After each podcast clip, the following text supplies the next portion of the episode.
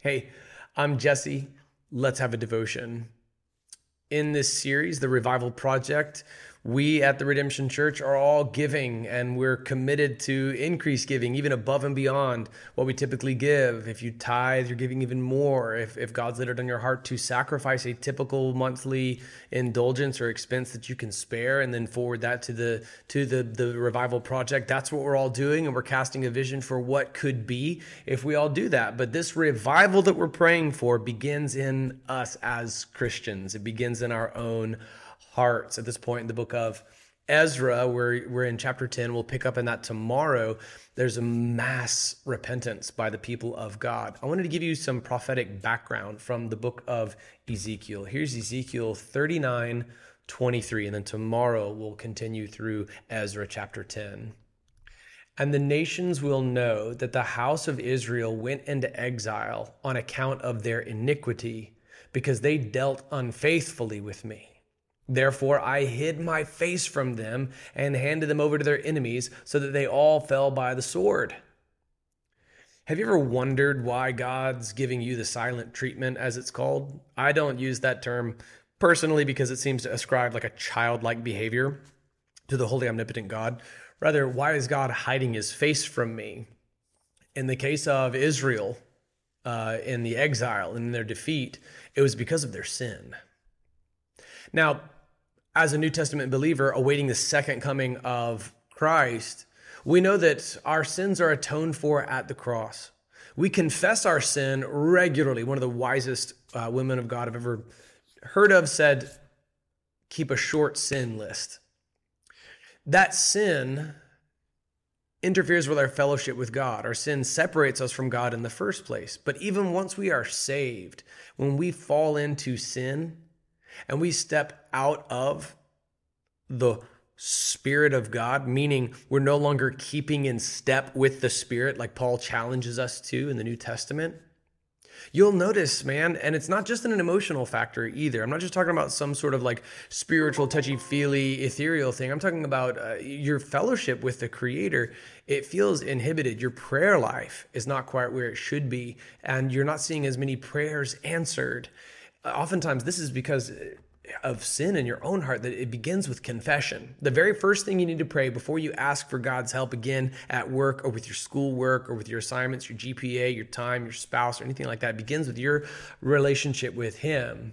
He hid his face from his Old Testament people and handed them over to their enemies. And it says it was because they dealt unfaithfully with Him.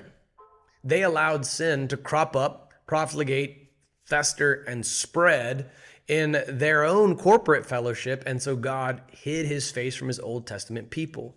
Now, once more, we are in a better covenant by far. That's what the author of Hebrews says.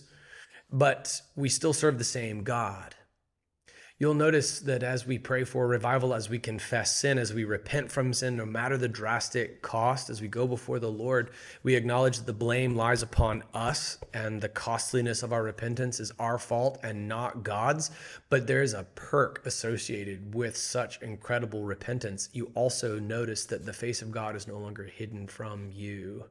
When you have a friend with whom there's a bit of a disagreement and you've been somehow unfaithful to your friend. You have betrayed your friend in some way. Your friend maybe had some clearly established line and you crossed it. And the next time you see them again, things are a little bit distant. This is the best thing I can think of to convey it to your fellowship in the Holy Spirit of God. You're no longer walking in step with the Spirit, you're keeping in step with the flesh.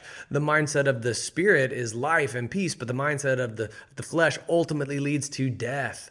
And so you have departed from God. You have stepped away from Him. Your relationship has been momentarily had this fog come between you and God, and you're the one who put it there with your sin. So, in the same way that you've got to Begin by just confessing to your friend, I let you down, I crossed the line, I failed you in this regard. You'll notice that there you can administer grace and the, the, the, fellowship can be restored.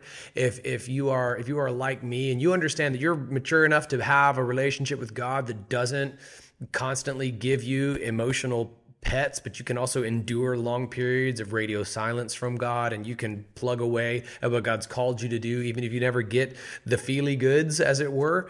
Man, I still deeply appreciate that intimate fellowship with God that is often marked with emotional peace, that is a very good thing.